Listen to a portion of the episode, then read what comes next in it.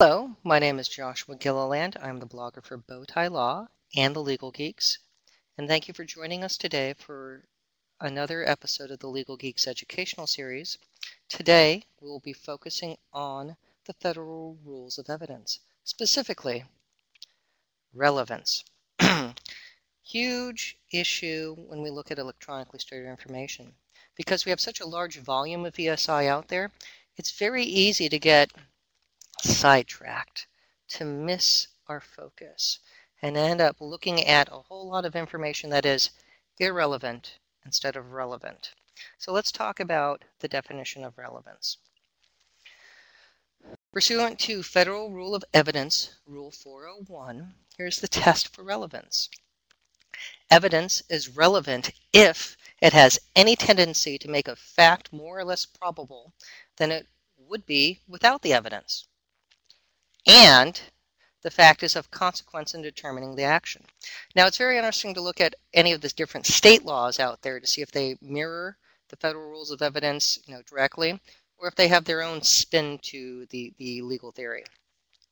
California Evidence Code Section 210 defines relevant evidence as evidence, including evidence relevant to the credibility of a witness or hearsay declarant having any tendency and reason to prove or disprove any disputed fact that is of consequence to the determination of the action.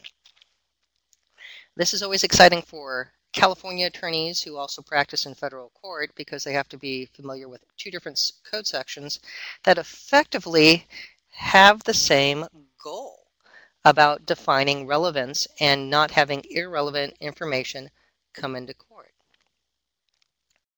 So relevance and admissibility, two key topics. Now let's first look at Rule 402 under the Federal Rules of Evidence, which states that relevant evidence is admissible unless any of the following provides otherwise. The United States Constitution, a federal statute, the rules of evidence, or other rules from the United States Supreme Court. And the little catch-all that irrelevant evidence is not admissible. Now, California, slightly different spin, but still the same goal. No evidence is admissible except relevant evidence. Now, looking to Code Section 351, uh, we have the nice little catch-all, except as otherwise provided by statute, all relevant evidence is admissible. Good, handy, and it's good to know the subtle differences but the end goals are the same to keep out information that's extraneous that doesn't have anything to do with the merits of a case.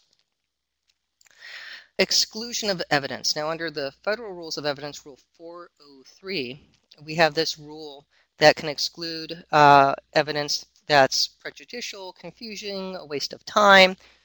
And the test is the court may exclude relevant evidence if it is probative value is substantially outweighed by a danger of any of the following factors. And that could be unfair prejudice, confusion of the issues, misleading the jury, undue delay, or a waste of time or if it's making the rubble bounce, if it's saying the same thing over and over and over and over and over again, uh, court doesn't want an experiment in redundancy.